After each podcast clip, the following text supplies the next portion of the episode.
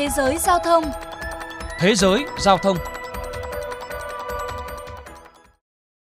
Quý vị và các bạn đang nghe chuyên mục Thế giới giao thông phát sóng trên kênh VOV Giao thông Đài Tiếng Nói Việt Nam. Thưa quý vị và các bạn, tại Việt Nam, mặc dù được gọi là đối tác nhưng tài xế xe công nghệ như Grab phải chịu rất nhiều chi phí từ mua sắm phương tiện, đổ xăng xe, bỏ công sức lái xe, tiền sửa chữa, bảo hành xe, vân vân. Trong khi hãng xe chỉ cung cấp ứng dụng gọi xe. Vậy chính sách hỗ trợ của các hãng taxi công nghệ đối với tài xế ở các nước hiện nay ra sao?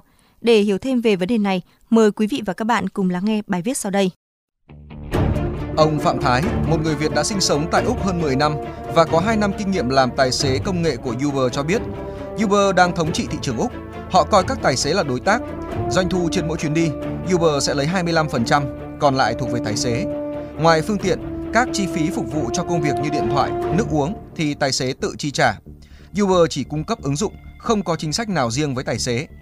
Tuy nhiên tại Úc, mỗi tài xế Uber phải đăng ký một mã số thuế GST, tức là thuế hàng hóa và dịch vụ, tương đương VAT ở Việt Nam.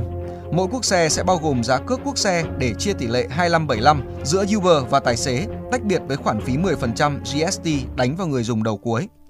Thấy là cái điểm rõ ràng khác nhau ở giữa Việt Nam và Úc. Úc tức là coi Uber hay là trước đó được gọi là Grab thì làm một cái công ty vận tải thì họ Thế nhưng thực tế là bên này là cái người gọi là partner ấy, là họ không bị đánh thuế bởi vì họ không phải là đối tượng chịu thuế. Uber sẽ thu GST của khách hàng và trả 100% cho tài xế.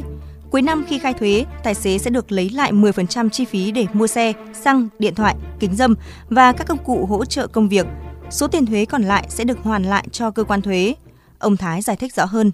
Những cái chi phí phục vụ cho quá trình vận chuyển, ví dụ như một cái xe là ví dụ như trị giá là 50.000 đô thì cái người partner khi mua xe họ họ khai là cái này để sử dụng cho dịch vụ à, vận chuyển khách thì họ sẽ lấy được lại 10% của giá trị chiếc xe. Và còn cái việc hàng ngày họ sử dụng như là mua xăng hay là bảo dưỡng bảo trì, tất cả những cái đó đều có những cái gọi là những cái biên lai hóa đơn và họ dựa vào đó để họ họ khai thuế và họ lấy lại 10% từ cái chi phí đó. Ông Phạm Thái cũng khẳng định, tài xế ở Úc được lựa chọn mở cùng một lúc ba ứng dụng gọi xe. Bất cứ khi nào có chuyến xe, tài xế được quyền lựa chọn hoặc không chọn. Điều này cho thấy rõ các tài xế chạy xe công nghệ là đối tác bình đẳng chứ không phải là người lao động của ứng dụng gọi xe.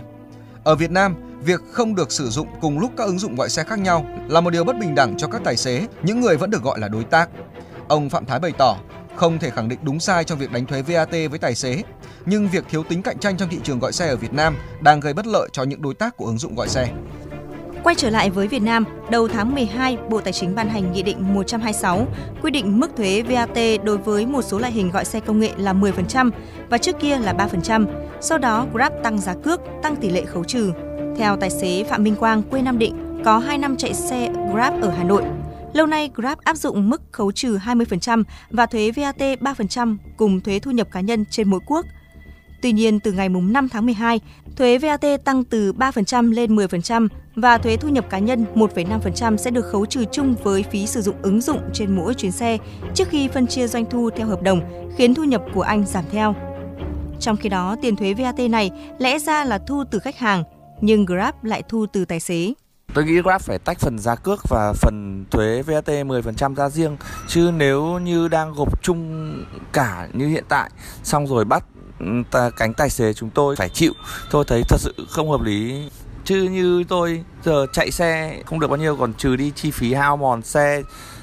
Rồi chúng tôi còn không được cả bảo hiểm. Vì thế nên về vấn đề này tôi thật sự rất là bức xúc.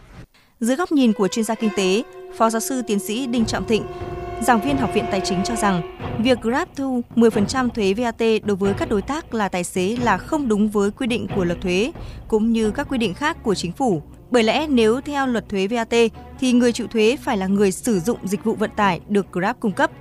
Grab chỉ có trách nhiệm thu hộ cho nhà nước khoản thuế đó, chứ không thể đẩy chi phí này cho các tài xế phải chịu. Phần mà 10% đó là do cái người sử dụng dịch vụ hay cái người tiêu dùng, người ta phải đóng cái thuế đó. Và vì thế về phía Grab phải tính cái 10% đó trong cái giá dịch vụ cung cấp để từ đó tính vào cái chi phí này nếu mà họ tính vào giá rồi thì nó mới đảm bảo tính cạnh tranh công bằng với các cái doanh nghiệp taxi truyền thống và các cái doanh nghiệp khác. Có thể thấy vào thời điểm này, điều mà các tài xế công nghệ mong mỏi chính là sự minh bạch rõ ràng trong cách tính thuế, phí của Grab. Có như vậy, họ mới yên tâm sống được với nghề. Đến đây, chuyên mục Thế giới Giao thông xin được khép lại. Hẹn gặp lại quý vị và các bạn trong những chuyên mục lần sau.